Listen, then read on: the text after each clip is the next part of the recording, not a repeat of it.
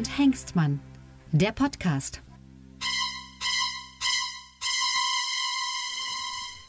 Hallo, liebe Hörenden draußen an den Empfangsgeräten, wo auch immer ihr uns hört, auf Schellackplatte oder doch im Podcatcher eurer Wahl. Ich begrüße euch zur 17. Ausgabe von Lucke und Hengstmann. Diesmal eine Sonderspezialausgabe, denn Sie werden es nicht glauben, liebe Hörenden, wir haben einen Gast. Als Gast begrüße ich heute Tilman Lucke, meine sehr verehrten Damen und Herren. Ja. Nein, den Berlin. Ich begrüße natürlich wie jedes Mal den Berliner Kabarettisten Tilman Lucke. Grüß dich, Tilman. Hallo und ich begrüße den Magdeburger Kabarettisten Sebastian Hengstmann. Und wir haben wirklich einen Gast. Wir sind heute das erste Mal zu dritt. Das kenne ich ja aus dem anderen Podcast, den ich hier immer erwähnen soll, weil Heiko sonst beleidigt ist. H2 So, meine sehr verehrten Damen und Herren, sind wir auch zu dritt. Heute sind wir aber auch hier bei Lucke und Hengstmann äh, zu dritt. Ich begrüße einen, ja, ich weiß nicht, ob er sich als Freund von mir bezeichnen lassen wollen würde. Das muss man ja auch mal, haben wir vorher gar nicht geklärt. Aber ich begrüße einen langjährigen guten Bekannten und zwar äh, den studierten Politikwissenschaftler, Geschäftsführer einer Stiftung, äh, Hobbysatiriker und Profisarkastiker Stefan Vogt. Hallo Stefan. Hallo Sebastian, hallo Tillmann. Danke Hallo für die Stefan. Einladung. Ja, gerne, gerne, gerne, gerne. Timmann, Timmann ist immer, äh, Timmann will immer unbedingt einen Gast nehmen, weil er irgendwie, ich scheine ihm nicht zu reichen. Timmann ist da unersättlich, meine sehr verehrten Damen und Herren. Ja, wir probieren das jetzt heute mal aus und dann kommen ja hoffentlich lauter zustimmende Zuschriften, dass wir das wieder machen sollen. Wir schauen Genau. mal. Also das wäre ja schön, wenn überhaupt mal Zuschriften kommen würden. Ja, Und- Und ich meine, es ist ja immer eine gute Idee, wenn ihr sowieso immer schon eure Zeit überzieht, noch jemanden einzuladen, damit das mit dem Zeitmanagement auf jeden Fall klappt. Ja gut, ich meine, das mit, der, das mit der halben Stunde, das haben wir uns ja irgendwann mal überlegt. Das ist ja, also das Schöne ist bei Podcasts, es gibt ja nicht die, äh, die, die, die, die, die großdeutsche Podcast-Ordnung von 1748, die vorschreibt, dass Podcasts maximal eine halbe Stunde dauern, zu dauern haben. Weil dann würden, ähm, ja, egal. sie müssen also, nicht mal so lang dauern, wie man selber behauptet. Das ist ja das Tolle. Ja, super, oder? Das ist ein Traum. Und es gibt auch keine nachfolgenden Podcasts, die sich deswegen verschieben könnten oder so. Also ich höre ja, ich höre ja äh, bloß mal so um, äh, äh, um so einen kleinen, ich höre zurzeit so ein, äh, was heißt zurzeit, ich höre das Discovery Panel, das ist ein Star Trek Podcast und die äh, machen Folgenbesprechungen zu den ganzen neuen Star Trek Serien, wo es gerade im Moment ganz, ganz, ganz, ganz, ganz viele gibt, die auch alle auch noch gleichzeitig laufen. Und da dauert so eine Folgenbesprechung meistens drei Stunden. Ja. Ich finde es aber schön, hier auch, auch Neues zu erfahren. Äh, Ich wusste gar nicht, dass es neue Star Trek-Folgen gibt, aber gut. Ja, super. Also kann ich jemandem empfehlen. Paramount Plus heißt, äh, heißt der neue Streamingdienst und der Star Trek. E egal. Wir wollen über Politik reden. Aber ich, will, ich wollte zunächst mal Stefan fragen, Ja. äh, hast du kein Leben? Also denn du bist ja eigentlich, du bist ja der einzige Hörer unseres Podcasts bisher gewesen. Das heißt, wenn du jetzt hier reinkommst, hört uns keiner mehr. Also fast keiner. Also außer ich dann morgen. Ich Ja, höre mir genau. das natürlich auch nochmal an. Genau. Ja, aber was, äh, was bewegt dich dazu? Ja, äh, nee, das wür- würde mich tatsächlich interessieren, was, äh, äh, wir haben ja jetzt schon ein paar Folgen hinter uns, äh, was du uns da im Positiven, aber auch gern im Negativen äh, zu sagen hast darüber. Ja, du, du meinst, weil ich euch nicht schreibe, soll ich es jetzt live vor Publikum Ja, genau, wir- einfach sagen? Ja. mhm. Da wir kein Feedback kriegen, laden wir unsere drei Zuhörer einfach ein. Ja, Also ich weiß ja von mindestens einer Zuhörerin, äh, Paula, die ja auch schon Feedback gegeben hat. Als treuer Ja. Fan weiß ich das natürlich. gut. Ähm, was bewegt mich dazu? Ich finde den äh, Podcast insofern für mich auch spannend, weil ich euch ja sehr mag, also auch euren Humor sehr mag. Und ich finde, dass es politische Bildung in a nutshell ist. Also ich finde, man lernt jede Woche total viel. Ähm, nicht nur über Wahlrecht.de, sondern im Grunde auch über das, was ähm, tatsächlich politisch passiert ist. Und ich finde, das Ja. ist eine sehr schöne Zusammenfassung. Also es, es lernen wirklich hier fast alle was, aus, außer Tillmann. ja, Ja, der weiß alles, genau. Ja, genau. ähm, ja, Grundproblem ist, äh, ähm, dass äh, immer wieder gesagt wird, also immer wieder, also nee, also ich kenne eigentlich keinen, der den Podcast hört, außer Heiko, der sich immer wieder beschwert, dass wir, äh, dass wir da H2So nicht erwähnen. H2So! Und wir haben dem Po- Podcast jetzt was voraus, weil, weil ihr habt noch nie einen Gast gehabt, so, so, soweit ich das verstanden habe, oder? Ich weiß nicht, ob ihr H2So schon mal gehört habt, aber jetzt mal ernsthaft, da sind drei Alpha-Tiere, die sich gegenseitig nicht zu Wort kommen lassen. Jetzt stellt euch bitte mal vor, wir würden noch einen Gast einladen. Okay. Also das- ginge nur, das ginge theoretisch nur, wenn, wenn, wenn, wenn zwei nicht können. dann, dann, freut sich der Dritte. Nee, also dann. Ja, aber so, sowohl Tobi als auch Heiko wollten unbedingt. Vielleicht machen wir das auch irgendwann mal bei H2 so. Ist ja egal. Stefan, äh, die Woche ist, bloß jetzt mal totale Transparenz, weil es uns erst im Jahr heute ist der 23.02.2023. Das heißt, morgen zum Beispiel jährt sich zum ersten Mal dieser schreckliche Krieg in der Ukraine unter anderem. Ähm, aber ich wollte jetzt gar nicht äh, sozusagen dich irgendwie triggern oder vorspoilern. Was war dein politisches Ereignis der Woche, Stefan? Na, ich glaube, wenn man auf die politischen Ereignisse guckt, kommt man ja um die Münchner Sicherheitskonferenz wahrscheinlich nicht drum rum. Okay, und die habe ich gar nicht dem Zettel, aber bitte. Genau, uns wurde ja von China ähm, auch ein schöner Brocken hingeworfen, ähm, nämlich, dass sie im Grunde ja einen ominösen Plan für Friedensgespräche ähm, vorstellen wollen und ähm, der ja, Xi Jinping hat ja angekündigt, morgen auch eine Rede dazu zu halten. Also man darf ganz gespannt sein, wie dieser Friedensplan, äh, den China verkündet, zum Ukraine-Krieg dann aussehen ähm, könnte. Man kann ja mutmaßen, aber. Naja, es gibt ja immer noch die, äh, die, die, die, die große Befürchtung oder das, das Denken, dass sozusagen China ähm, den Ukraine-Konflikt, wie wir es jetzt mal ganz vorsichtig bezeichnen, als Blaupause für sein Taiwan-Problem nehmen wird. Aber Tilman, was hast du denn recherchiert? Ja, also die Rede gibt es ja noch nicht, aber es ist ja durchaus. Ja, komm, du äh, weißt doch, was er sagen wird. ja, naja, also ähm, das klingt so ein bisschen nach Scholz. So, nee, nee, ich sag euch mal gar nichts und ähm, ich hab's am Ende gelöst. Ja, und man sieht jetzt diese, er wurde ja dann sehr gelobt für diese Panzerkoalition und plötzlich heißt es, jetzt, jetzt äh, liefern die ganzen anderen Länder kaum etwas oder nicht das, was zugesagt wird. Also es ist für mich, ich finde es immer so ein bisschen, ähm, ja, fast angeberisch, wenn man wenn man sagt, so, ich, ich löse jetzt das Problem. Und, und klar, China äh, sieht sich ja als Großmacht, äh, hat aber anscheinend tatsächlich sehr wenig Einfluss auf Putin. Sonst hätten sie das vielleicht sogar im Vorfeld schon verhindert. Es gab ja ähm, äh, bei, bei, den Olympischen Winterspielen das Treffen zwischen den beiden. Äh, äh, und äh, anscheinend war, war Xi da auch nicht informiert, dass der Krieg anfangen würde. Und ähm, deswegen also habe ich da relativ wenig, ähm, äh, wenig Hoffnung in, in, so, in so eine Initiative, die, die von China ausgeht. Aber meinst du nicht, dass die Chinesen durchaus ein Interesse daran haben, dass dieser Krieg stattfindet? Also um wirklich zu gucken, wie reagieren die ja. westliche Ach so, du meinst jetzt umgekehrt, dass er stattfindet. Also es wird ja auch immer erzählt, eigentlich passt es den Chinesen äh, äh, nicht in den Kram, dass der Krieg stattfindet, das, das weiß ich jetzt tatsächlich nicht. Also was, was man ausschließen kann, ist, dass es weder, dass es Xi und dass es Putin um, um Menschenleben geht. Weder um Nein, die eigenen nicht. noch um Fremde. Ähm, das heißt, äh, wenn wir mal diese Kategorie außen vor lassen, weiß ich, könnte man mal überlegen, ob das jetzt gut oder schlecht für die chinesische Regierung ist, dass dieser Krieg erstens stattfindet und dass er zweitens noch nicht zu Ende ist. Ja, äh, würde ich mir jetzt kein Urteil äh, zutrauen. Aber du sagst, ähm, die, die schauen, was geht was kann man mit dem Westen machen, was kann man sich erlauben gegenüber einem äh, der territorialen Integrität eines anderen Landes und ähm, äh, ja, was folgt dann daraus? Aber was, was wäre dann, was wäre dann jetzt nach einem Jahr Krieg die Lehre für Taiwan? Stefan? Kann man machen. Meinst du? Also ich Nein. finde das ganz schön ernüchternd. Also ich glaube halt, was ja China und Russland gemeinsam haben, ist, dass sie die westliche Weltordnung kritisieren und eigentlich ja über den Haufen werfen wollen.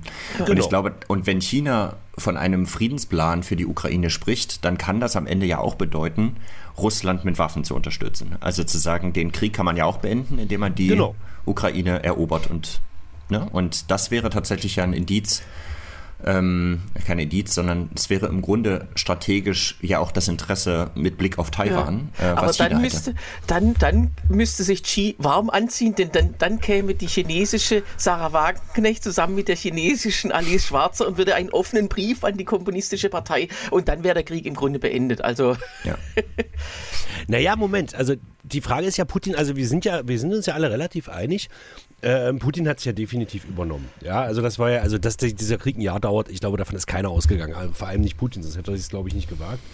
Und ähm, es geht ja jetzt wohl schon darum, dass Putin wirklich Waffen kauft. Und auch, also quasi, es gibt jetzt auch schon Leute, die Russland mit Waffen beliefern. Also Indien ist da wohl mit bei, dann Iran habe ich gehört, China soll wohl äh, auch Waffen liefern.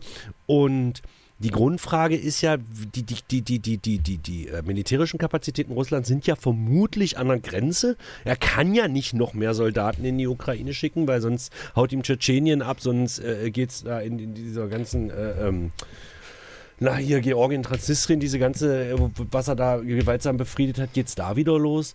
Die Frage ist, hat und wenn Xi jetzt aber anfängt, sozusagen Russland auch noch militärisch zu unterstützen, ob dann sozusagen die Kapazitäten Chinas gebunden werden, um Thailand vielleicht doch noch anzugreifen. Ach so. Wenn ihr versteht, was ich meine. Ich glaube, da, also China hat Zeit. Das haben sie ja schon seit immer. Die wissen, wir waren früher immer der, der mächtigste Staat der Welt vor tausend Jahren und wir werden uns ist egal, ob wir das jetzt in einem oder in, in, in zehn Jahren sind. Äh, die planen ja den Taiwan-Angriff jetzt nicht auf, auf dieses Jahr, sondern wenn man Geheimdiensten glauben kann, äh, was man ja in dieser Sache tatsächlich manchmal kann, äh, dann ist 2027 im Gespräch als, äh, also in, in, vier Jahren oder so, äh, ob das jetzt drei oder fünf sind, äh, äh, aber das heißt, die haben Zeit und die haben auch ja eine Industrie, ähm, die oder auch, die haben wahrscheinlich auch kein Beschaffungsamt wie wir in Koblenz. ja, äh, also das heißt, die, die Spielregeln sind natürlich auf einer diktatorischen Seite ganz anders als, äh, als bei uns. Wenn es heißt, wir, Waffenlieferungen, dann, dann geht es erstens schnell, äh, dann ist zweitens die Industrie äh, sofort äh, dran mit dem Nachproduzieren. Also ich glaube, das würde für, für China selber, für die chinesische Armee kein Problem darstellen. Aber, naja, aber die Frage ja. ist, also die Frage ist ja, äh, eine Sicherheitsgarantie für die Ukraine hat es ja von amerikanischer Seite nie gegeben. Mhm. Für Taiwan gibt es die. Ja, das ist wohl ein Unterschied, würde ich auch denken. Da gibt es eine ganz klare Drohung mit einem, mit einem äh, Angriff durch die USA äh, im Falle eines Angriffs auf Taiwan. Obwohl Taiwan ja nicht in der NATO ist oder nicht mal anerkannt ist. Also es gibt ja nicht mal offizielle diplomatische Beziehungen. Das, das muss man sich ja auch immer wieder äh, äh, vergegenwärtigen, dass die, die gesamte Welt ja Anfang der 70er Jahre die zwei Chinas gegeneinander ausgetauscht hat äh, trotzdem in dem Wissen äh, oder mit dem Willen, dass es weiterhin diese Insel als, als, als Staat geben soll. Ähm, hier sitzen ja jetzt drei studierte Politikwissenschaftler, äh, einer davon mit Abschluss. Doch, doch, Stefan, du hast einen Abschluss. Ne? Herzlichen ne? Glückwunsch, ja. Ja, schon, genau. ja, du hast sogar noch einen Magister, ne? D deshalb ist ja auch was aus mir geworden. So. Im Gegensatz zu euch. Genau. So. Ähm, das heißt, wir gehören ja zu dieser seltsamen, äh, zu dieser seltsamen Gruppe von Menschen, dieser Minderheit in Deutschland, die an äh, äh, wissenschaftlich fundierte äh, äh, äh, Expertisen und so weiter glauben. Ähm, die, die, die Grundfrage, das würde ich mich jetzt mal, also weil man ja immer sagt, China ist, also Taiwan ist, oder halt Republik of China oder China, also was weiß ich, wie das auf China, äh, Mandarin heißt oder wie ist geil, was ist die Amtssprache Mandarin, oder? Ja. In, in, in Taiwan, ich glaube Mandarin.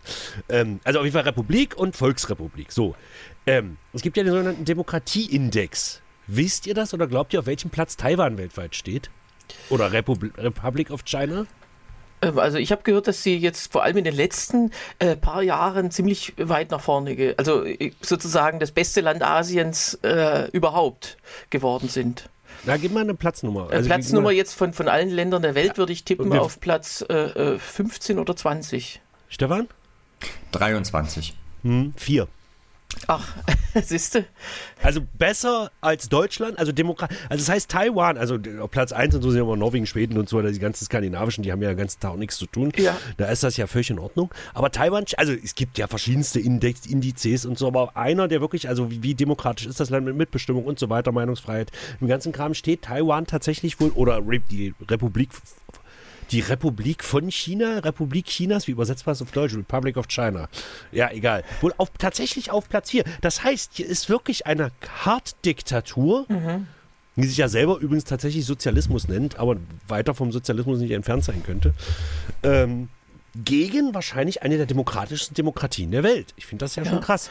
Ja, und wenn man bedenkt, wo, wo Taiwan herkommt, also das war ja bis in die 80er und eigentlich sogar noch in die 90er Jahre hinein eine, eine Militärdiktatur oder zumindest sehr autoritär regiert. Die hatten äh, lange Zeit auch nicht mal Wahlen und dann plötzlich seit den 90ern, äh, da gab es dann auch zum ersten Mal einen äh, Wechsel an der Partei, also einen Wechsel der regierenden Partei im Jahr 2000 und ab da ähm, äh, ging es aufwärts und dann, dann so verschiedene äh, Dinge. Man hat ja auch dann davon gehört, dass plötzlich die Ehe für alle eingeführt wurde als erstes Af äh, asiatisches Land überhaupt. Das, was in Asien ja kulturell grundsätzlich einfach äh, ist ja, ähm, ja, war, war eben, stand nicht so ganz oben auf der Agenda in, in den restlichen Ländern Asiens. Also, wenn man sich das mal alles überlegt, was da in Gefahr ist, dieses, dieses Land äh, äh, wird dann plötzlich, äh, dem wird es so gehen, würde es dann so gehen wie Hongkong, nur noch schlimmer, weil Hongkong ja ähm, offiziell ja schon seit 25 äh, Jahren zu China gehört und trotzdem machen sie es kaputt. Also das, das ist ja das wäre Hongkong hoch 10, kann man sich vorstellen. Vor allem auch von der Bevölkerungszahl. Das sind ja auch, wie viele 23 Einwohner? Millionen ist, ja, glaube ich, so. mein letzter Stand. Aber das ist ja auch, aber wenn man jetzt mal die Verhältnisse vergleicht, du hast halt die Ukraine, äh, äh du hast die Ukraine mit 40 Millionen Einwohnern und Russland dagegen mit, ich glaube, 185 Millionen hat Russland noch. Und äh, man denkt ja mal, Russland ist ja das größte Land der Welt, also flächenmäßig, da müssen ja unglaublich viele Menschen wohnen. Mhm. Da wohnen gerade mal doppelt so viel wie in Deutschland. Also das ist, Russland ist rein bevölkerungsmäßig gar nicht so groß. Ähm, aber das Zahlenverhältnis von, ich glaube, wie viel haben die Chinesen jetzt? 1,4 Milliarden? Mhm. Und zu 23 Millionen in Taiwan, das ist natürlich schon gefährlich. Also darum jetzt die Frage nochmal, Xi Jinping, hat er sozusagen, fällt mir dieser alte Witz ein, wo Österreich China den Krieg erklärt und sagt, wir haben äh, 100.000 Mann stehendes Heer und 500 Panzer, schreibt China zurück, wir haben eine Milliarde stehendes Heer und 5 Millionen Panzer, sagt Österreich, wir ziehen die Kriegserklärung zurück, wir wissen nicht, wohin mit den ganzen Gefangenen. Aber das nur am Rande, um nachher schnell einen Witz einzustreuen, weil wir sind ja auch irgendwie ein Humor-Podcast ja. hier. Ähm, hat dieser ganze Verlauf des Krieges in der Ukraine, der jetzt wirklich seit einem Jahr geht, Putin, äh, Xi Jinping quasi abgeschreckt. Weil es war ja einer seiner großen Pläne, war ja, weswegen er sich an die Parteiführung, ich weiß ja nicht, wie das in China läuft, ob man sich da hochputscht, seine Gegner vergiftet oder so, keine Ahnung, wie das läuft. Aber das war ja eines seiner großen Versprechen, ist die Taiwan-Frage quasi zu lösen. Ist es für ihn eher abschreckend, wie es in der Ukraine läuft, oder ist es für ihn eher, wo er sagt, hm, das könnte ich mir durchaus vorstellen? Fragen wir erstmal den Gast. Ja, also ich glaube, den schreckt gar nichts ab. Also ich glaube, dem ist halt herzlich egal, was anderswo passiert. Der hat einen Plan, der hat eine langfristige Strategie und der lässt sich davon relativ wenig beeindrucken, wäre mein Impuls. Wenn der einen Plan hat, macht er das so. Und ich glaube, was die Ukraine ja auch nochmal gezeigt hat, ist ja auch eine relative Hilflosigkeit ähm, des westlichen Systems. Also im Sinne von, das dauert eben lange, bis irgendwie Lieferungen kommen. Es gibt eben keine klaren Positionen. Jeder macht dann irgendwie was anderes. Jetzt verhindert quasi die Türkei, dass Schweden und Finnland äh, in die NATO kommen. Schweden. So also genau, Schweden und Finnland beide. Nee, nee, also Im Finnland Moment darf sind ja beide noch nicht, aber also ja, genau. die, äh, genau. sie könnten längst drin sein, wenn es die genau. Türkei nicht geht. Ja. So, also, also du meinst, es ist Xi Jinping ist scheißegal. Ich meine, China ist ja tatsächlich von der Weltwirtschaft noch wesentlich abhängiger als Russland. Das darf man ja bitte nicht vergessen. China ist ja wirklich ein, also ist ja wirklich so verflochten in die Weltwirtschaft. Es gibt ja in keinem Land der in keinem Land der Welt hat China kein, also zu keinem Industrieland der Welt hat China keine Besitztümer. Es, es gibt kein Industrieland der Welt, mit dem China nicht exzessiven Handel betreibt. Und bei uns ja umgekehrt genauso. Mit Russland war das ja immer so eine Sache. Oder würdet ihr jetzt sagen wir mal, äh, Beluga Kaviar wirklich schmerzhaft vermissen? Oder vermisst ihr ihn schon? Ja, Gut, das ist natürlich langfristig, also äh, äh, das macht mir auch immer wieder Hoffnung, äh, dass die Demokratie doch äh, ähm, in der Weltwirtschaft immer wieder den Pluspunkt hat, dass da Innovationen herkommen, dass man eben äh, frei forschen kann. Äh, deswegen sind unsere Impfstoffe, also die sind ja nicht aus Zufall besser, die von aus Deutschland und aus den USA besser als die russischen und chinesischen Impfstoffe. Ähm, ja, das ist aber auch kein Wunder, das ist ja hier alles von der Herrenrasse entwickelt. Also das darf man ja bitte nicht vergessen, ja. Ja, also äh, das, äh, insofern kann man da sich auf, oder, oder zum Beispiel die Corona-Politik, die war ja bei uns schon katastrophal, aber wir können jetzt trotzdem mit dem Finger auf China zeigen, weil die quasi äh, drei Jahre lang quasi Lauterbach hoch 10 gemacht haben, also null Covid. Äh, und bei uns war es ja nur wenig Covid und möglichst nervig und so weiter. Aber das ist ja alles äh, in, in seiner Ineffizienz nicht, äh, äh nicht zu vergleichen mit, mit, dem, mit der chinesischen Null-Covid-Politik. Also da, da stößt man an seine Grenzen. Die sind Moment. ja jetzt alle krank oder alle gestorben. Also angeblich gibt es ja über eine Million Tote in China. Das wird man ja nie irgendwo schriftlich kriegen, aber das kann ich mir schon vorstellen. Aber entschuldige bitte, wenn ich dich da verbessere, ich halte die chinesische äh, Corona-Politik Politik nicht für ineffizient. Die hätten die nur weiter durchziehen müssen. Also letzte Woche, letzte Woche wurde ja verkündet, dass China offiziell Corona besiegt hat. Also ja. gibt es eine Meldung, äh, die das sagt, dass die chinesische Regierung hat äh, verkündet, dass Corona offiziell besiegt genau. ist. Und das Tolle ist, die eine Million Menschen, die da gestorben sind, die können ja da jetzt nicht keinen Widerspruch anmelden. Naja, Moment, ich finde jetzt aber eine Million nicht schlimm. Äh, grundsätzlich also nicht. nicht, weil es Chinesen sind, um Gottes Willen. Also ihr jetzt wieder böse Briefe schreibt. Auf die Bevölkerung gerechnet, das ist ja, das war ja von Anfang an seit Beginn der pa Pandemie so prognostiziert worden, dass, äh, dass, es sich im Promillebereich dann aufhält. Aber offiziell sind es ja unter 100.000 äh, oder ungefähr mhm. 100.000, die da äh, zugegeben werden. Und das ist schon ein großer Unterschied. Ähm, äh, das heißt, ähm, die äh, äh, äh, sie hätten auch weniger sterben müssen, wenn besser geimpft worden wäre und so weiter. Also die, nicht mal die eigene Bevölkerung hat ja ordentliches Vertrauen in den Impfstoff, obwohl der sicher besser ist als nichts. Ja, aber ja gut, das weiß man nicht. Also ich meine, das ist ja äh, so ein Selbstverständnis in einer Diktatur ähm, ist ja auch, da können, also wie gesagt, äh, äh, gut, Tillmann ist im Prinzip auch in einer Diktatur aufgewachsen, weil Baden-Württemberg ist ja auch nicht gerade das demokratischste Land der Welt, aber. Äh, Gewesen bis 2011. ja, stimmt, stimmt. Und jetzt, ne, jetzt habt ihr Ökofaschismus. Also das muss man ja auch sagen, ja, weil Winfried Kretschmann ist ja der grünste Grüne, den man sich überhaupt vorstellen kann. Ja, aber werden, das ist ein anderes hier Thema. Werden auch hier, hier, hier ziehen auch die, äh, die, Baden, die Soldaten der baden-württembergischen Armee durch die Straßen und äh, bauen Heizungen aus und, und verteilen Zwangswaschlappen an die Bevölkerung. Oh. So. Ja. Und Baden-Baden ist ja jetzt auch umbenannt in Waschlappen, Waschlappen. Aber das ist jetzt ein anderes Thema.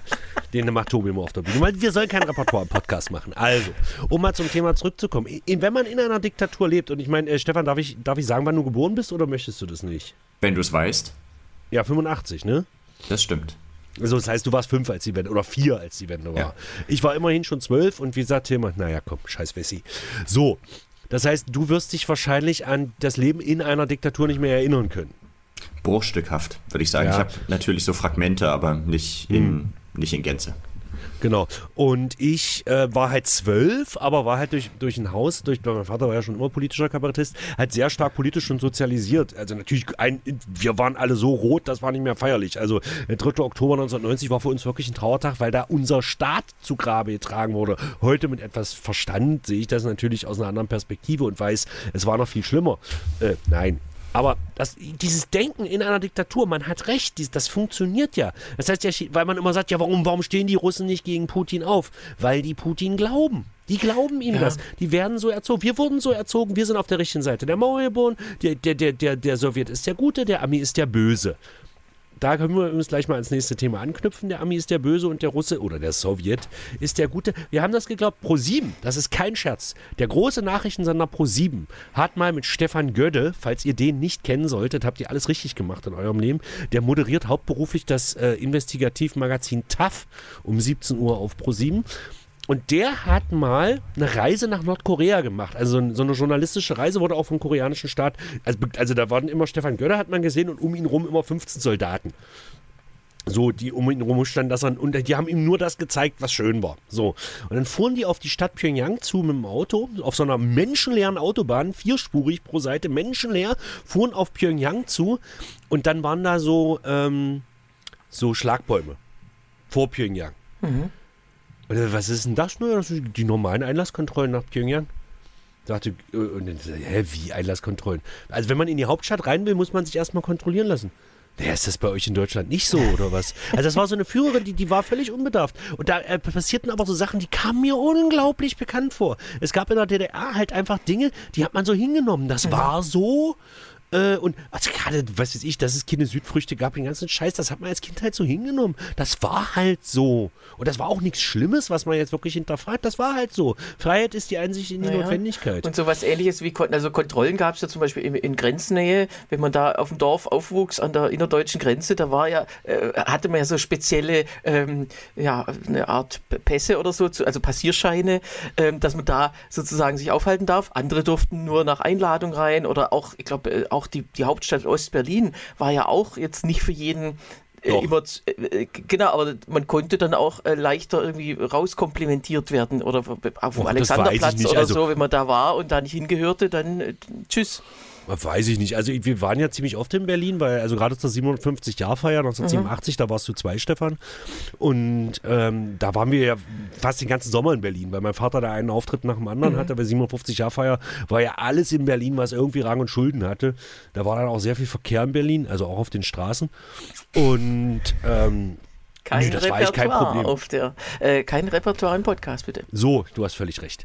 Nein, das hatte tatsächlich, das hatte meine Mutter, hat, äh, meine Oma hatte das zu meinem Vater 1974 zu den Arbeiterfestspielen gesagt, als er auch nach Berlin fuhr, wo er sagte, pass auf, Frankie, in Berlin ist viel Verkehr. Das meinte aber meine Oma tatsächlich wirklich mit den Autos. Ja. Ähm, Nee, also es gab die sogenannte 5-Kilometer-Zone an der innerdeutschen Grenze, die gab es, also 5 Kilometer vor der Grenze. Und dass mhm. die Stasi Landkarten fälschte, um eventuellen Republikflüchtlingen das zu erwehren, auch das ist kein Gerücht, das stimmt. Mhm. Ja? Aber in Berlin ging es eigentlich, du kamst nicht an die Mauer ran, das war klar. Aber du konntest nach Berlin als DDR-Bürger, ja. also wir sind ja über der Autobahn immer hinten rum quasi, über, über, übers Adlergestell, also mhm. was heute äh, im Prinzip am Flughafen vorbei, was heute die A113 ist, glaube ich.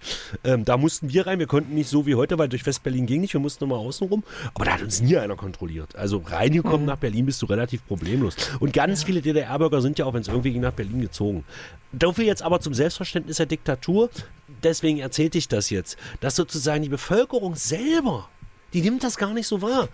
Und es gibt ja genug Telefonate, die sagen, wenn zum Beispiel, was weiß ich, der Vater lebt in Russland und der Sohn lebt in der Ukraine. Das gibt es ja ganz oft, ganz viele Tatsachenberichte, wo die in Russland sagen, ja, hier ist Krieg, ihr bombardiert. Nee, wieso, da ist kein Krieg.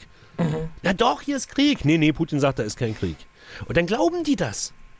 Ja, und weil das Fernsehen ja noch ähm, äh, äh, gegenüber dem Internet als Informationsmedium noch äh, äh, stärker ist als, äh, als bei uns zum Beispiel. Äh, dieses Fernsehen, dem glaubt man eben, ähm, glaubt man eben. Und in, in China ist halt alles nochmal noch mal stärker als in Russland. Also die, die, der Grad der Unterdrückung ist stärker. Die, äh, die Strafen, wenn man nicht dazu passt, sind stärker, äh, äh, härter. Also da gibt es ja noch die Todesstrafe und so weiter. Gibt es ja in Russland trotz allem immer noch nicht wieder. Also das kann ja auch jederzeit sich ändern. Ähm, das heißt, äh, äh, China hat, hat die Bevölkerung noch mal, noch mal mehr im Griff als Putin sowieso. Und, äh, das, ja, ja.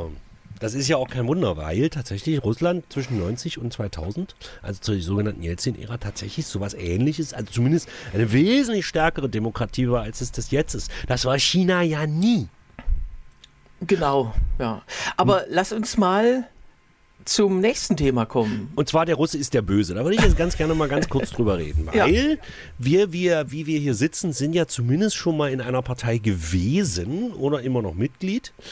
Ähm, und wir sind, wie gesagt, studierte Politikwissenschaftler und glauben so ein bisschen schon das, was in den öffentlichen Hetzmedien verbreitet wird, weil das meistens auf wissenschaftlichen Grundlagen beruht, was da berichtet wird. Das sehen aber ganz viele Menschen, gerade hier in Ostdeutschland, sehr viel anders. Lieber Stefan, hast du denn den offenen Brief von Sarah Wagenknecht und Alice Schwarzer schon gelesen? Ich habe es vermieden. Ich weiß darum, aber ich kenne nur die Meta-Berichterstattung und ich bin nicht sicher, ob ich es überhaupt lesen will. Was sagt die denn? Deiner Meinung nach? Ach, ich weiß auch nicht. Also diese ganze Fragestellung von, das ist mir zu viel ähm, Gewäsch, ehrlich gesagt. Also zu viel. Das ist ähm, frauenfeindlich. Naja, also tatsächlich weiß ich eben nicht, ob das so wirklich fundiert ist. Und immer die Tatsache, dass quasi sich AfD-Funktionäre dann irgendwie anschließen und draufspringen, sollte einen ja grundsätzlich schon mal skeptisch machen. Also zu sagen, dann kann es ja von der wissenschaftlichen Tiefe und von der Argumentationsstruktur schon mal gar nicht so sein. Mhm. Ähm, dass man dem folgen könnte. So. Und ich also, bin ehrlich gesagt nicht sicher, was sie damit bezwecken wollen. Also glauben die ernsthaft, dass das ein Beitrag zur Konfliktlösung in der Ukraine ist? Oder also was, was ist denn ihr Ziel? Schon das verstehe ich gar nicht. Also um das vielleicht nochmal kurz zusammenzufassen, es geht halt einfach darum, dass äh, Sarah Wagenknecht jetzt zum dritten Mal in Folge irgendein Pamphlet rausgebracht, diesmal mit der Unter... Also die haben ja noch mehr unterschrieben. Interessanterweise übrigens auch Gregor Gysi, da können wir vielleicht gleich auch nochmal drüber reden. Aber äh, wo drin steht, so nach dem Motto, der Russlandkrieg muss sofort beendet werden, es müssen Friedensverhandlungen angestrebt werden und letztendlich hatte Putin keine andere Chance, weil die NATO hat ihn provoziert. Jetzt mal ganz böse. Ganz knapp, ganz kurz und knapp formuliert. Nun finde ich immer, was, was, was mich extrem stört, ist erstmal der Grundgedanke, zu sagen, naja, wir müssen uns mehr für Friedensverhandlungen einsetzen. Putin Putin kein Interesse am Frieden. Wenn Putin auch nur das geringste Interesse an Frieden hätte, hätten wir schon Frieden. Meine Meinung. Tillmann? Ja, also äh, das, äh, das denke ich eben auch. Und die Tatsache, dass es jetzt schon der dritte Brief ist äh, von, dieser von dieser Reichweite, über den ja so in, der, in Medien so diskutiert würde, als wäre es der erste. Also das ist ja Wahnsinn, dass man jetzt zum dritten Mal dieses äh, dieses Ge Ge Geschwätz quasi ähm, äh, da äh, hoch und runter ähm, hört. Das, ähm, äh, der Putin kann sich doch im Grunde nur darüber freuen, dass hier ständig angezweifelt wird, ob die Politik die richtige ist. Ähm, das heißt, er wird, äh, er wird auch aus dem Grund nicht, äh, kein Friedens, keine Friedensverhandlungen äh, anstreben, weil er weiß, der nächste Brief kommt bestimmt. Und das ist sozusagen für, für, diese, für diese Leute ist es ja der, Be also dass die Friedensverhandlungen nicht angefangen werden, ist ja für diejenigen der Beweis, dass der Westen schuld ist oder dass die Ukraine das nicht will, dass die Ukraine viel zu aggressiv ist, dass man die drängen muss. Ähm, das heißt, äh, äh, Putin könnte jetzt nichts Dümmeres machen, als diese Friedensverhandlungen anfangen. Denn solange sie nicht, solange es diese Verhandlungen nicht gibt, äh, kann man ja immer behaupten, er wäre bereit dazu. Also das ist vollkommen bekloppt. Jetzt von außen, von unserer Sicht ist das vollkommen bekloppt. Aber in, in so einer Welt, äh, in so einer, ja, sage ich mal, naiven Gutmenschenwelt, wo sozusagen die Vernunft ähm, vorausgesetzt wird beim Gegner oder die, der, der, der gute Wille vorausgesetzt wird. Und den hat er ja nun schon auch in den vergangenen Jahrzehnten mehrfach äh, widerlegt, den guten Willen. Äh, da, da, da äh, klingt das erstmal äh, vollkommen plausibel, dass der Westen ähm, schuld darin ist, dass nicht verhandelt wird. Aber äh, Stefan, du jetzt als Einzelner von uns, der in seinem Leben auch beruflich gerade mit richtigen Menschen zu tun hat und nicht so wie wir immer nur in seinem kleinen Elfenbeinturm der Kunst erlebt, glaubst du, dass diese Menschen das wirklich selber glauben? Was, also gerade Sarah Wagenknecht, Emma, äh, Emma Schwarzer, genau, Alice Schwarzer, die ja wirklich eigentlich jetzt, also dumm wäre ja da jetzt auch, äh, glaube ich, völlig falsch. Glaubst du, die glauben das selber, was die da sagen? Tatsächlich ist das eine Frage, die ich mir relativ häufig stelle. Ähm, gar nicht so mit unbedingt auf Blick auf Sarah Wagenknecht und Ali Schwarze, sondern manchmal auch zum Beispiel auf Alice Weidel. Mhm. Weil ich mich manchmal frage, das ist ja, das ist ja eine schlaue Frau. Offensichtlich. Und die, die hat ja, ähm, also die lebt ja auch in gewissen Lebensumständen, die eigentlich ihrer eigenen Politik zuwiderlaufen würde. Und manchmal glaube ich, dass die das funktional bedienen. Also zu sagen, es geht ihnen nicht um, um, also die glauben nicht daran, was die da eigentlich sagen, sondern die bedienen das funktional, weil es Wählerstimmen bringt. Aber so richtig dahinter stehen können die doch, glaube ich, nicht. Und dann stellt sich mir manchmal die Frage, also gerade jetzt mit dem Blick auf auch Sarah Wagenknecht und Alice Schwarzer, ist es dann so, dass es einfach um sie geht und nicht um den Frieden, sondern um die Aufmerksamkeit, die der Brief und der Aufruf dann eigentlich bringt und Publicity ist ja letztlich das, wovon sie sich als politische Influencerin ja auch ernähren im Grunde. Ähm, und die kriegen, kriegen sie auch. Also die, ne, dass jetzt über den dritten Aufruf nochmal so berichtet wird, wie Tillmanns gerade gesagt hat, zeigt ja auch, dass sie erfolgreich sind damit. Also ich bin nicht davon überzeugt, dass sie da inhaltlich wirklich dran glauben, ähm, sondern ich glaube, dass da schon eine Perspektive auch von einfach funktionalen Bedienen drin steckt und das ihnen nützt. Und nicht also es geht wirklich nur, das ist Clickbait. Also ich glaube, man muss wirklich unterscheiden zwischen, also muss man jetzt nicht, das sind alles Idioten, aber die, die, die ähm, sozusagen, was für, was für eine Motivation, das ist tatsächlich, glaube ich, unterschiedlich bei den verschiedenen Leuten. Die Sarah Wagenknecht, die ist einfach, ähm, die ist einfach bösartig, die ist einfach, die will einfach äh, für sich oder ihre Partei, die vielleicht bald nicht mehr ihre ist, will sie halt diese Putin-Freunde abwerben. Die, die Schwarzer, das weiß ich auch nicht, die, bei der ist es wahrscheinlich eher Aufmerksamkeit und äh, leider auch die Blindheit dafür, dass sie sich ihr Lebenswerk jetzt einfach komplett zerschießt, dass man, in, wenn sie mal irgendwann stirbt, dass das in ihrer, äh, äh in jedem Nachruf äh, sehr prominent, wahrscheinlich sogar überdeutlich äh, dargestellt werden wird, dass sie sich geirrt hat. Und dann gibt es natürlich so Leute wie die Käsmann, die zwar den Aufruf unterschrieben hat, aber gesagt hat, ich gehe am Samstag nicht zu der Demo, weil da unappetitliche Leute dabei sind. Also das ist natürlich absurd, dass sie sich wundert, also äh, die Käsmann hat doch auch das letzte Jahr mitgekriegt und was für Leute sich wie geäußert haben äh, und äh, wer da immer äh, sozusagen mit aufgesprungen ist äh, auf, auf, diese Aufrufe. Also das, das, das halte ich wirklich für, für extrem naiv und auch, auch dumm. Dass die Ist sagt, das dumm? sagt, ach nee, jetzt distanziere ich mich. Dann gibt es noch Johann, Johannes Farwig, äh, der ja auch äh, immer so ein Kronzeuge ist. In jeder Talkshow äh, sitzt Johannes Farwig, ein Politikwissenschaftler, äh, der sich vor allem mit Völkerrecht äh, beschäftigt hat und der auch immer so sagt, nein, nein, das soll, soll und der hat auch, der hat seine Unterschrift sogar zurückgezogen.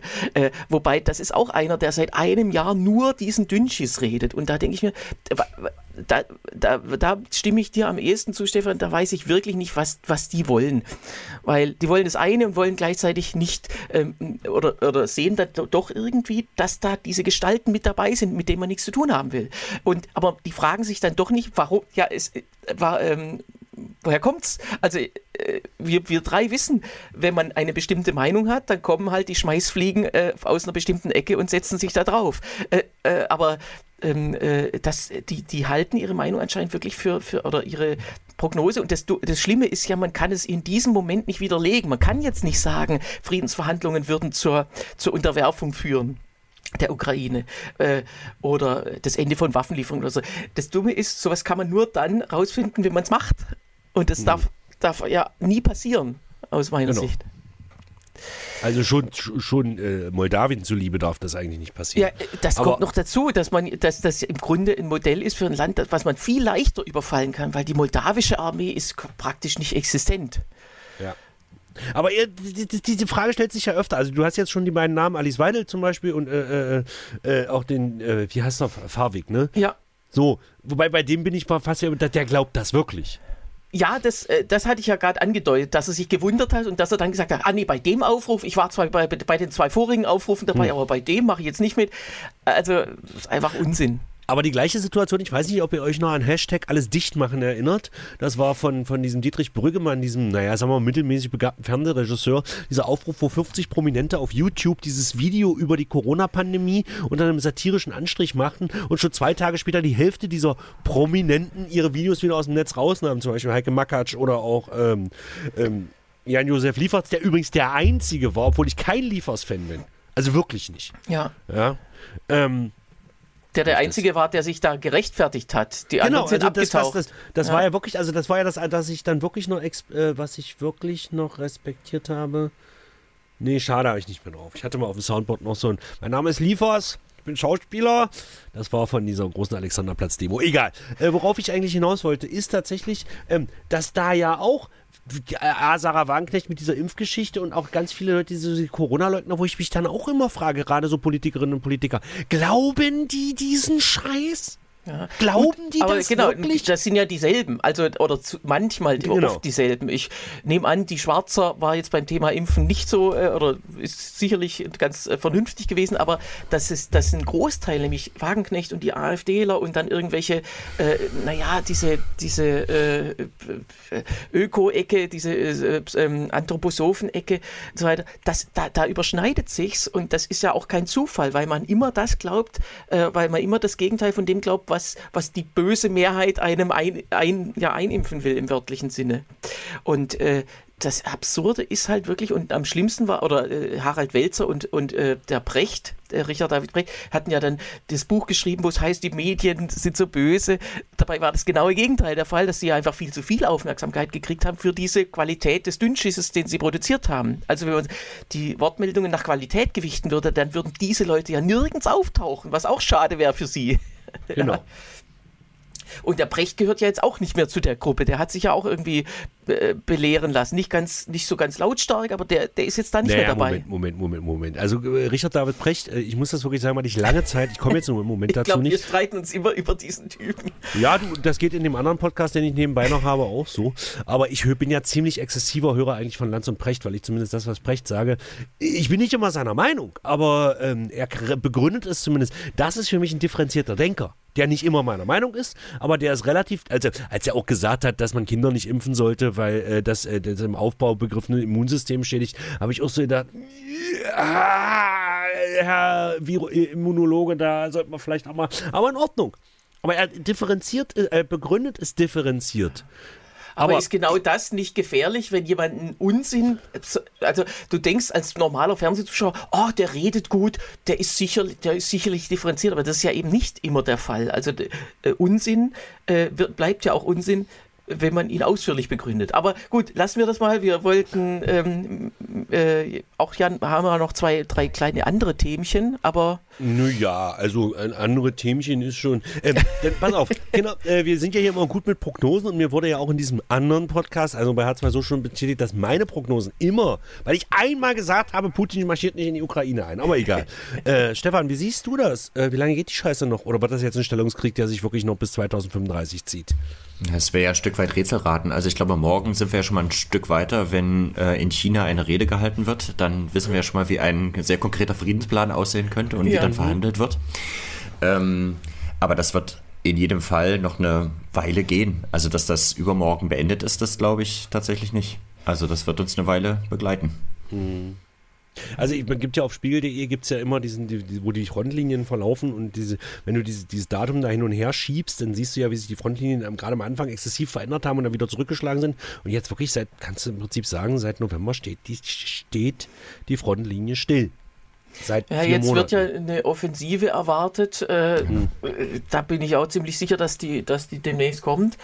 Ähm, äh, wie stark die ist und vor allem, wie man die zurückschlagen kann, das ist halt auch äh, unklar, weil ähm, Offensiven leben ja viel von Überraschung und äh, äh, dass man äh, sicher, also ich bin schon sicher, dass das, dass das Land, was jetzt nicht äh, im russischen Einflussbereich liegt, dass das auch äh, ganz andere äh, Voraussetzungen hat, äh, gehalten zu werden. Als, also Rückeroberung ist natürlich immer schwerer als etwas zu halten, das ist klar. Ja, ja. Und deswegen ist es auch so wichtig, dass so Städte wie Bachmut gehalten werden oder war es eben auch so tragisch, dass letztes Jahr Mariupol so, so in Grund und Boden kaputt gemacht wurde, weil das ja einfach äh, äh, extrem schwer ist, das wiederzukriegen. Und na gut, wenn man es wiederkriegt, dann ist immer die erste Meldung, die daherkommt, dass man Massengräber entdeckt. Das ist alles wirklich so, so schrecklich. Und deswegen geht es schon um jeden, das ist halt leider in so einem Stellungskrieg so, schon um jeden Quadratmeter, weil äh, ja. jeder Quadratmeter, der bewahrt wird vor dieser, vor dieser Bande, äh, da können dann eben keine Massengräber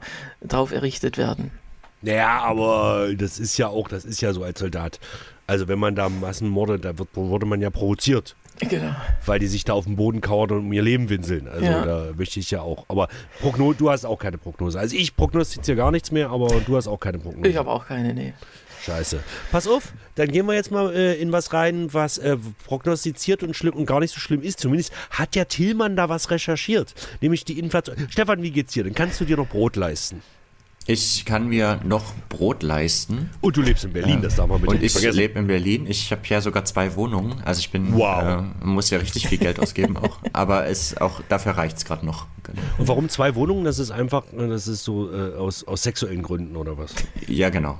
Okay. Nur, genau, damit ich da die Liebschaften haben kann und hier. Ähm. Nö, man freut sich ja auch aufeinander, wenn man nicht in einer Wohnung wohnt. Das ist ja so. Nee, also weiß ich nicht, habe ich mir sagen lassen. Ich arbeite in Baden-Württemberg und lebe in Berlin. Ah, du, hast, du hast in Berlin zwei Wohnungen. Nee, in Baden-Württemberg. Weil das wäre ja, glaube ich, geisteskrank. Ja, das wäre schon. Also da würde ich natürlich den armen Wohnungssuchenden ähm, noch Platz wegnehmen. Das würde meinem, Charakter, würde meinem, Charakter entsprechen, aber so. äh, nee, mache ich nicht. So, also einfach so in Berlin auf der Straße. Ich habe übrigens drei Wohnungen und das ist hier mein Mittelfinger. So. ähm, ja. Und äh, du bist aber da eben regelmäßig auch vor Ort in Baden-Württemberg, genau. in der Nähe von Heidelberg ist das, oder? Genau, in ja. Weinheim, genau. Und ich bin aber eine Woche in Weinheim und eine Woche in Berlin. In Falls Sie Weinheim nicht kennen, liebe Zuhörende, ist es überhaupt nicht schlimm. Ich muss zu meiner Schande gestehen. Thema, kennst, warst du schon mal in Weinheim? Ähm, äh, ich glaube nicht, ne. So, und Tillmann ist gebürtiger Baden-Württemberger. Ich war schon mal in Weinheim. Wir nämlich 2006, als wir den Rheinheimer Satire-Löwen gewonnen haben, haben wir äh, auch einen Auftritt in Weinheim gewonnen. Und Weinheim heißt ja nicht umsonst so. Also das kommt schon daher irgendwie. Und dann haben wir in so einem Weinkeller gespielt. Und da waren mein Bruder und ich und unser Techniker. Und äh, mit uns waren wir, glaube ich, insgesamt zwölf Leute. Aber war schön. Ja, aber immerhin, du also äh, wenn ihr äh, das Fünffache gewesen wärt, würdest du dich heute gar nicht mehr an Weinheim erinnern. Das ist doch so, das Gute. So. Ja, doch, ich erinnere mich schon allein deswegen an Weinheim, weil wir ja den Kabarettpreis in Rheinheim gewonnen haben, ja. was ja im Rhein-Main-Gebiet liegt, äh, also in der Nähe von Darmstadt. Und, äh, Aber ohne H. Rheinheim, also nur mit einem H. H. Genau. in der Mitte. So, Ja. worauf es mir ankommt, Inflation. Es wird ja alles teurer, selbst Wohnungen in Berlin, aber das hat ja nichts mit der Inflation zu tun. Das ist ja einfach nur äh, finsterster, niederster Marktkapitalismus. Aber Timon, du hast was, du hast was recherchiert. Ja, also gestern kam die Meldung, dass das Statistische Bundesamt Entwarnung gibt, die Inflation sei gar nicht so hoch, ähm, äh, weil man jetzt, also äh, wir, wir erinnern uns, im Oktober waren ja 10,4 Prozent Inflationsrate. Das wird ja dann auch immer äh, einmal am Monatsende prognostiziert. Es, es wird wahrscheinlich in diesem Monat so gewesen sein. Dann kommt Mitte des Folgemonats kommt die offizielle Meldung. Also man wird auch zugeschissen mit, mit Inflationsmeldungen. Fünf, sechs Mal im Monat kommt dann, ah ja, und dann nochmal die Jahresinflation und so weiter. Und jetzt heißt es, man hat nachträglich den Warenkorb aktualisiert. Also der Warenkorb, das ist ja immer äh, äh, die Mischung und auch, äh, auch die Prozentanteile der Waren, die für den, den täglichen Bedarf oder eben für, fürs, ja, für die Lebenshaltung äh, äh, ge gebraucht werden. Und die ähm, äh, die, äh, die, äh, dieser Warenkorb ändert sich alle fünf Jahre, also zuletzt 2015. Und jetzt hat man dann eben gesagt, oh, die war so hoch, jetzt schauen wir mal, rechnen wir mal mit einer neuen Warenkorbzusammensetzung aus dem Jahr 2020, die, wir, die man bisher noch nicht äh, hatte. Das wird ja immer alles so ein bisschen nachträglich gemacht. Und ähm, dann wurde also die Inflationsrate ähm, von 2022 aufs ganze Jahr um, ein, um einen ganzen Prozentpunkt einfach abgesenkt. Und, ähm, und dann hieß es, äh, die Inflation im Oktober, das war der Rekordmonat, ist nicht 10,4, sondern 8,8 Prozent. Also ich weiß nicht, was, äh, äh, wie das jetzt ganz genau rechnerisch zustande gekommen ist, aber es ist doch irgendwie ähm, äh, einerseits ein bisschen skurril, weil man sagt, die, die Daten gefallen uns nicht, ah, dann rechnen wir nochmal mit anderen, äh, mit anderen Rechenzeichen nach. Aber ich finde es auch äh, tatsächlich interessant, oder es ist ja auch sinnvoll, diesen Warenkorb anzupassen und jetzt mal zu schauen, wie ist denn der aktuelle äh, äh, Ver- Verbrauch. Also, äh, dass man eben zum Beispiel keine, seit letztem Silvester, keine Telegramme mehr schicken kann, dann fallen Telegramme natürlich komplett aus dem Warenkorb raus. Die waren ja immer sehr teuer, ja. Kann ja auch damit zusammenhängen, dass. Nein, oder Stefan, wann hast du das andere- letzte Mal andere ein Dinge. Telegramm verschickt? Ähm, nur auf dem Handy. Ich hab in meinem aber, ganzen Leben so es in nie echt geschafft. Noch nicht. Echt? Ja. Tatsächlich? Und das ging Nur- per App? Nur auf dem Handy. Nein. Was also da total gibt's Telegram. absurd Weißt also kann, ja, genau. Ach, Telegram. Ach so, jetzt verstehe ich. Nee, aber ich hätte es Ja. ich der Deutschen Post auch zugetraut, dass sie das machen über App und dann über Telegrafie teuer, äh, wo das dann pro Wort kostet, äh, äh, dann teuer zu versenden und am nächsten Tag kommt ein reitender Bote in den, äh, dahin und, und bringt dieses Telegramm, aber auch wieder nur mit QR-Code und das kann man dann per App irgendwo nachlesen. Also ich habe tatsächlich mein ganzes Leben lang jetzt verpasst, äh, ein Telegramm zu schicken. Hast du schon mal eins geschickt, Sebastian? Also geschickt nicht, aber da muss ich auch wieder äh, aus meinem langen, langen Leben erzählen. Ich werde ja 45 dieses Jahr. Und ähm, äh, mein Vater war ja freischaffender Künstler in der DDR. Und es war ja relativ sicher, wenn du deinen Profi-Ausweis hattest, dass du dann auch auch leben konntest. Wir hatten aber kein Telefon. Das wollte die Stasi irgendwie nicht. Keine Ahnung. Wir hatten kein Telefon. Und als es dann 89, 90 losging, als diese ganze Kulturbetrieb der KGD zusammenbrach, wurde ja eine Veranstaltung nach der anderen, wo mein Vater im Prinzip auftreten sollte, abgesagt. Und das ging immer nur per Telegramm. Das heißt, und dann hast du immer so Klebchen auf dem Briefkasten gehabt, Telegramm im, Hauf, im, im, im Telegramm im Hausbriefkasten. Und wir haben im 16-Geschosser gewohnt. Und das heißt, wir hatten eine Gegensprechanlage, konntest unten an unserer Wohnung klingeln und sah ein Telegramm im Hausbriefkasten und dann musste einer runter, musste das holen. Und unser ganzer Briefkasten war rot von diesen äh, Klebchen Telegramm im Hausbriefkasten. Also das heißt, Telegramm geht schon durch meine Kindheit. Aber um jetzt nochmal auf die Inflation zurückzukommen. Ähm, mit Sparfuchs Tillmann reden wir gleich, weil der wird es dir wahrscheinlich präziser ausrechnen können. Aber Stefan, ist dir das aufgefallen? Dass es doch nicht so schlimm ist? Nee, Dass es nicht so schlimm ist, das-? Nein, dass es teurer wird. Da ist dir die Inflation bewusst geworden. Jetzt mal abgesehen von deiner Nebenkostenabrechnung. Oder, Entschuldigung, von deinen zwei Nebenkostenabrechnungen. Also es ist schon, also mir ist es natürlich aufgefallen und gleichzeitig glaube ich, dass es wirklich, und es glaube ich, macht sich aber vor allem ja bemerkbar bei Menschen mit einem deutlich geringeren Einkommen und davon haben wir ja in Deutschland sehr, sehr, sehr viele Menschen. Also die, ne, was sagt die Statistik, 50 Prozent der Bevölkerung haben nur bis zu 1000 Euro Rücklagen äh, Genau. und dementsprechend ja auch ein solches Einkommen. Genau. Und ich glaube, dass es dort natürlich gewaltig äh, zu Buche schlägt. Naja, Ähm, darum, aber wir sind ja, also ich würde uns jetzt hier alle so auch äh, eher im mittleren Einkommensbereich äh, äh, verorten.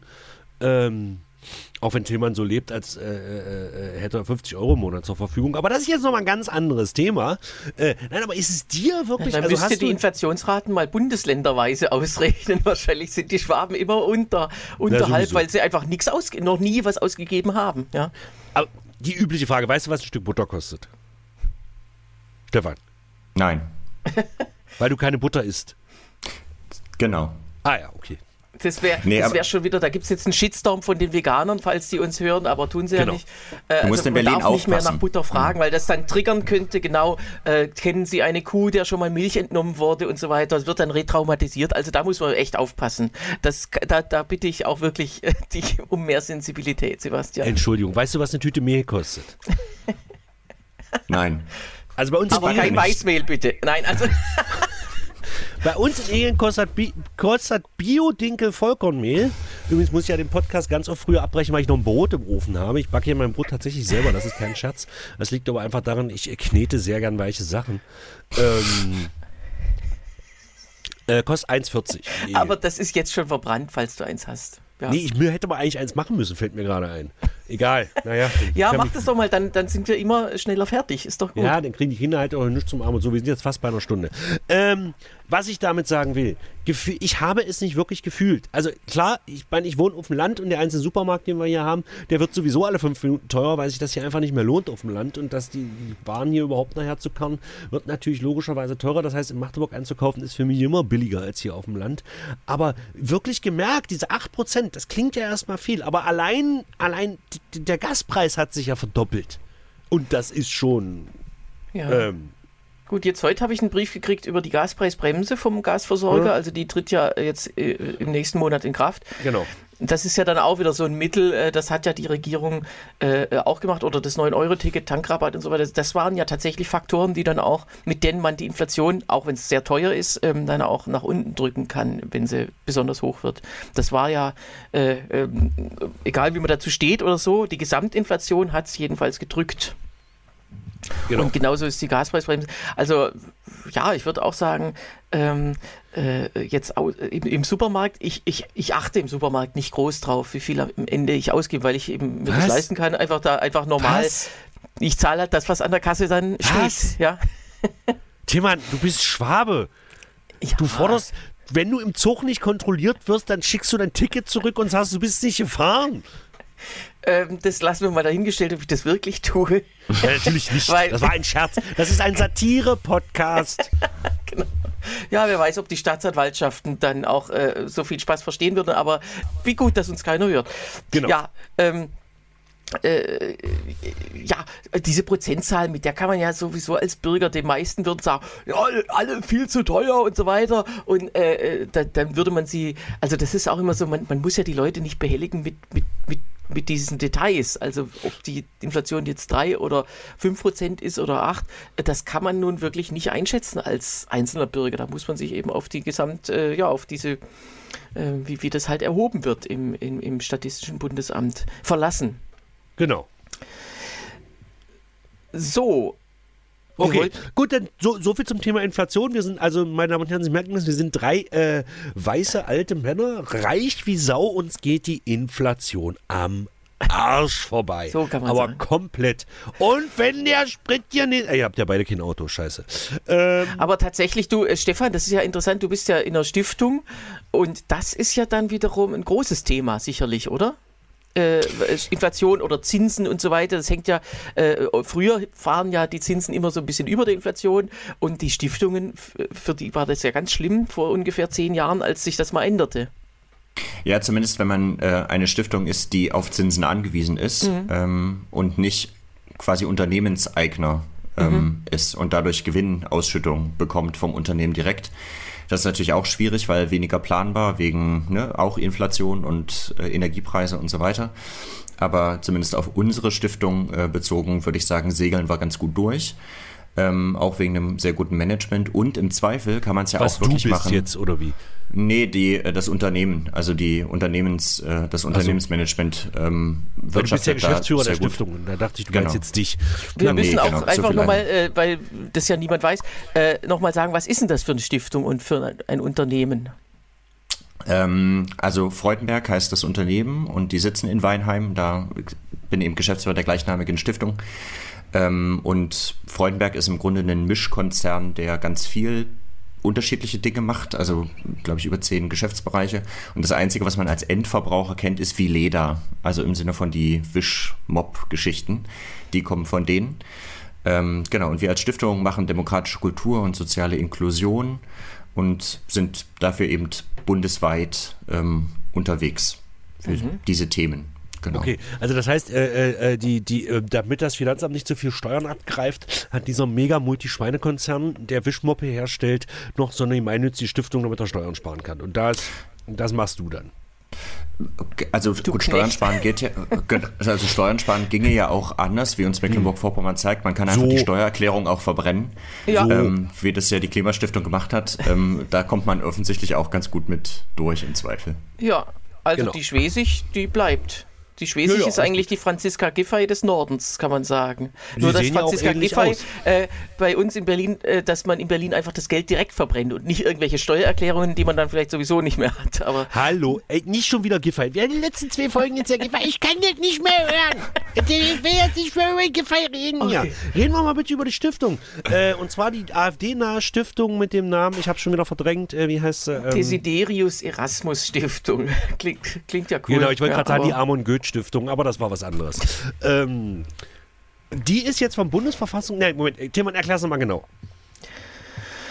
Ähm, naja, diese Stiftung hat geklagt, äh, weil sie vom Geld, äh, vom Staat kein Geld bekommt, äh, im, im, Gegensatz zu den äh, anderen ähm, sechs parteinahen Stiftungen, die es gibt. Also jede der Parteien, die seit Jahren im Bundestag sitzt, kriegt, äh, hat eine Stiftung, die meistens nach prominenten äh, Parteimitgliedern benannt ist, also Friedrich Ebert, äh, äh Konrad Adenauer äh, und so weiter, Heinrich Böll, äh, Friedrich Naumann, Hans Seidel und Rosa Luxemburg. Genau. Ähm, Rosa Luxemburg Stiftung für die FDP zum Beispiel. Ja, so. Äh, und, äh, und die ähm, kriegen natürlich auch entsprechend der Größe der Parteien äh, dann Geld, was sie in politische Arbeit, politische Bildung stecken können. Es gibt ja Stipendien, ähm, Stipendiensystem äh, äh auch ähm, für, für, ja, für Studium, aber auch für ähm, äh, Ausbildung. Äh, und, und an all dem nimmt die AfD-Stiftung eben noch nicht teil, obwohl und das ist ihr Argument, die jetzt schon zum zweiten Mal im Bundestag sitzen und damit äh, gemäß einer früheren Vereinbarung zwischen den früheren Parteien als etabliert gelten. Und die anderen Parteien sagen ja, wir wollen ja eigentlich nicht äh, das finanzieren, was uns am Ende abschaffen soll. Und äh, um diesen Streit geht es. Und das, äh, das, Bundesverfassungsgericht ist ja immer gegenüber der AfD doch sehr, sehr ähm, entgegenkommend, was deren Rechte angeht. Und sagt, naja, ja. Na schon, immer zu sagen, die sollen ja das Recht haben, unsere Demokratie ja. kaputt äh, zu treten, äh, kaputt treten zu wollen. Das war ja bei allem, äh, bei, bei zum Beispiel, wenn sich die Merkel äh, böserweise geäußert hat, dass sie mit, dem, mit einem Wahlergebnis nicht einverstanden war, äh, dann hätte sie das nicht als Kanzlerin machen dürfen, weil man ja nie weiß, welcher Partei die Kanzlerin. Bei, gut, bei ihr war es ja tatsächlich so, dass sie mit ihrer eigenen Partei wenig zu tun hatte. Aber da, immer, immer, wenn die AfD gesagt hat, wir, äh, wir wollen aber weiterhin das Recht haben, ungerecht gerecht zu sein gegenüber anderen, dann hat, äh, hat äh, das Verfassungsgericht das denen erlaubt und so auch diesmal. Also die sagen, entweder muss die AfD jetzt komplett das normale Geld kriegen, was ihr, zu, was ihr nach ihrer Größe zustehen würde, oder man muss ein Stiftungsgesetz schreiben und das ist natürlich jetzt wirklich eine Aufgabe für Juristen, wenn man das so entsprechend schreibt, dass zum Beispiel Parteien, die vom Verfassungsschutz beobachtet werden, äh, da ausgenommen sind. Also sowas wasserdicht hinzukriegen, ist extrem schwer. Das heißt, die Linkspartei würde dann im Prinzip auch nichts mehr kriegen. Also nee, die werden jetzt nicht mehr Die werden beobachtet. nicht beobachtet, obwohl nicht man mehr. einige vielleicht nochmal wieder in die Liste aufnehmen sollte. Wir sollten mal eine Sonderfolge, wenn es mal, mal politisch äh, äh mal gerade nicht ist, sollten wir mal eine Sonderfolge über eine neue Wagenknecht-Partei machen. Haben wir zwar schon mal drüber geredet, aber mal, genau. Ja. Aber Ste äh, Stefan, du bist jetzt Geschäftsführer einer Stiftung. Ihr seid zwar keine politische Stiftung in dem Sinne, aber ihr engagiert euch ja viel für politische Arbeit. Und du bist halt studierter Politikwissenschaftler. Das heißt, das Erste, was wir damals im Politikwissenschaftsstudium gelernt haben, ist ja, und wir haben an der gleichen Uni, wahrscheinlich auch noch bei den gleichen Professoren, äh, haben wir beide studiert. Ähm, wir sagen nicht, dass es Magdeburg war. Ne? Das sagen wir nicht, natürlich genau. Könnte ja auch kein Mensch drauf kommen. Ja? ja. So, ähm, wir haben das erst, als erstes, was wir gelernt haben, ist immer neutral zu sein. Es gibt kein richtig, es gibt kein falsch, es gibt nur Meinungen. Wie siehst du das Urteil des äh, BVGs? Ich bin ja kein Jurist, also weiß ich gar nicht, ob mir das zusteht, das äh, jetzt Naja, ist, anzuzweifeln. sollte man die AfD genauso ins Demokrat, also genau, also entweder, also entweder alle gleich oder macht ein Gesetz? Oder siehst du es so radikal wie Tillmann, alle an die Wand stellen und erschießen von der AfD? Naja, äh, deskriptiv würde ich jetzt sagen, hat das Bundesverfassungsgericht an der Stelle ja auf der Grundlage gehandelt, äh, wie die Gesetzmäßigkeit ist. Das steht Aber du bist kein Jurist, nein. Aber ich würde jetzt sagen, normativ würde ich sagen, gehören sie natürlich ungleich behandelt, weil sie die Frage, ne, also wenn die die Grundordnung der Demokratie in Frage stellen, und das tun sie an vielen Stellen, dann würde ich sagen, ist das keine unterstützenswerte ähm, Haltung. So. Ja, aber äh, muss dann nicht ein Gericht, Justitia ist ja nicht unabsichtlich blind. Aber das sind sie ja. Also vor dem Hintergrund sind sie es ja. Sie nehmen ja eben genau diese, ähm, diesen Hintergrund, dass sie es norma also dass sie es normativ abschaffen wollen, dass sie einfach Arschgeigen sind. Das blenden sie ja aus. Man hat ja auch das Recht, eine Arschgeige zu sein. So, das ist tatsächlich ähm, ist halt so. Ja gut, aber äh, ich meine aber, äh, also hättest du, wenn du Bundesverfassungsrichter wärst, ich weiß, du bist kein Jurist, hättest du genauso entschieden. Wahrscheinlich, wenn die Gesetzmäßigkeit das so sagt, dann hätte ich das wahrscheinlich so gemacht, ja. Und Tillmann, du? Nee. Du hättest gesagt, nee, ist nicht, fickt euch, geht Naja, sterben. äh, man muss sich natürlich dann, das, da ist man ja nicht dabei, äh, die Argumente beider Parteien anhören ähm, und deren Juristen und dann muss man eben schauen, äh, ob's, also welche Argumente überzeugender sind. Und ich, ich würde schon sagen, als Verfassungsgericht ist man auch dafür da, um diese Demokratie eben zu erhalten und um denen, die es die Demokratie, die die Demokratie abschaffen wollen, es auch schwerer zu machen. Also es ist tatsächlich, äh, die Asymmetrie ist halt wirklich oft, äh, äh, hat, das sehen wir ja auch bei, bei dem Thema Ukraine, wenn man da Symmetrie annimmt zwischen Putin und, äh, und dem Westen oder Putin und der Ukra- Ukraine, dann liegt man eigentlich immer falsch. Genauso ist es zwischen AfD und den anderen Parteien. Da, die sind nicht gleich weit von der Wahrheit entfernt. Ähm, äh, und auch nicht gleich weit von, ähm, von einem guten Leben, weil die einen wollen, dass alle gut leben und die anderen wollen äh, ja, bestreiten eben das Recht der, äh, von, von manchen zu leben. Also das ist wirklich eine, äh, eine Asymmetrie und die muss man eben auch als Gericht erkennen und sagen, aber, äh, aber tatsächlich, das, was das Gericht gefordert hat, ist ja, dass es ein Stiftungsgesetz geben soll. Ähm, ich habe da tatsächlich jetzt, bin da ein bisschen pessimistisch, weil es, es gab ja das NPD-Urteil vor sechs Jahren, wo es hieß, die Partei ist zwar verfassungswidrig, sie wird aber nicht aufgelöst, weil sie so unwichtig ist. Und das kann man jetzt bei der AfD äh, nicht sagen. Sie ist ja weder verfassungswidrig, sonst äh, Noch ja, nicht, noch noch nicht, genau. Ähm, aber ich bin auch sicher, dass keine Partei, äh, kein Verfassungsorgan jemals wieder einen Antrag auf so eine Verfassungswidrigkeit stellen wird. Äh, zweitens ähm, äh, ist äh, ja äh, ist das eben, äh, da geht es ja wirklich nicht um, um die Partei selber, die natürlich bei Wahlkämpfen ja gern irgendwie auch dafür werben kann, äh, gewählt zu werden, sondern es geht ja wirklich um Nachwuchsarbeit, um, um, äh, um politische Arbeit an Nachwuchs. Und wenn man sieht, äh, wenn man sich Umfragen anguckt, eben zum Beispiel zum Ukraine-Krieg in bestimmten, in bestimmten Gegenden, äh, das ist doch Wahnsinn, dass da so wenig Bildung an diese Leute herangetragen wurde. Und dann kommt noch eine Stiftung und verstärkt noch diese Haltung. Und da muss man wirklich sagen, ähm, äh, da, da musste man, und das hat ja das Gericht auch oft genug gemacht, äh, zu sagen, wir sind nicht nur Juristen, sondern wir passen auch ein bisschen auf das gesamte Land auf. Und da hätte ich sicherlich äh, vielleicht, wahrscheinlich eine, ein Votum abgegeben als Richter, zu sagen, nee, äh, ihr seid eben keine normale Partei und ihr braucht, und wenn euch die anderen, also klar, wenn die anderen Parteien das beschließen, äh, dann, dann kriegen die auch eine Stiftung. Aber das, genau das wollen sie ja nicht. Und deswegen soll's ja, müssen sie jetzt prüfen, ob man dieses Stiftungsgesetz irgendwie so schreiben kann, dass man das vermeiden kann. Okay, das könnten wir jetzt noch stundenlang ausdiskutieren, aber meine lieben Freunde, ich hatte auf eine Dreiviertelstunde orientiert, nicht mal die halbe Stunde, wir sind jetzt schon über eine Stunde. Das heißt, jetzt gibt es noch ein kurzes Ding zum Schluss und das ist die Panik überhaupt. Das ist für mich das Schlimmste, die schlimmste Nachricht der Woche. Das werden die meisten nicht mitgekriegt haben. Tillmann hat mich kurz im Vorgespräch darauf hingewiesen. Der Ja. Sänger der Höhner, Henning Krautmacher, ihr Hat wisst kein hier, Schnauzbart mehr. hat keinen Schnauzbart Ja. mehr, meine Damen und Herren. Äh, ich meine, Da müssten wir doch mal eine. Demo oder eine, Einra Ja. eine, eine Petition machen. Genau. Aber er selber sagt, er hat in einem Interview jetzt gesagt, er hat eine ganz neue Lebensqualität gespürt ohne diesen Bart. Man kann sich einfach auf nichts mehr verlassen. So, diese Welt also es verändert sich so viel, so Ja. schnell. Ja, Das ist also. Henning Krautmacher. Ich meine jetzt mal ganz ehrlich, ja, hier, da sind wir dabei, das ist prima. Wie ist denn das glatt rasiert? Das kann ich mir nicht vorstellen. Nachher sieht der Mann auch noch seriös aus. Fängt er denn jetzt an, Bluesmusik zu machen oder was? So wie Wo- Wolle Petri, der ja seinen Bart, auch seinen Schnauz. Wolfgang Petri hat seinen Schnauzbart abgenommen und fing auf einmal an, seriöse Musik zu machen. Ich glaube, es hackt. Äh, Stefan, du hast ja sowas ähnliches wie ein Bart. Ich glaube, bei Tillmann wächst noch nicht, aber ähm, könntest du dir vorstellen, so, so, eine riesen, so ein riesen Ding hier über der Oberlippe hängen zu haben? Äh, nee, weil geht nicht.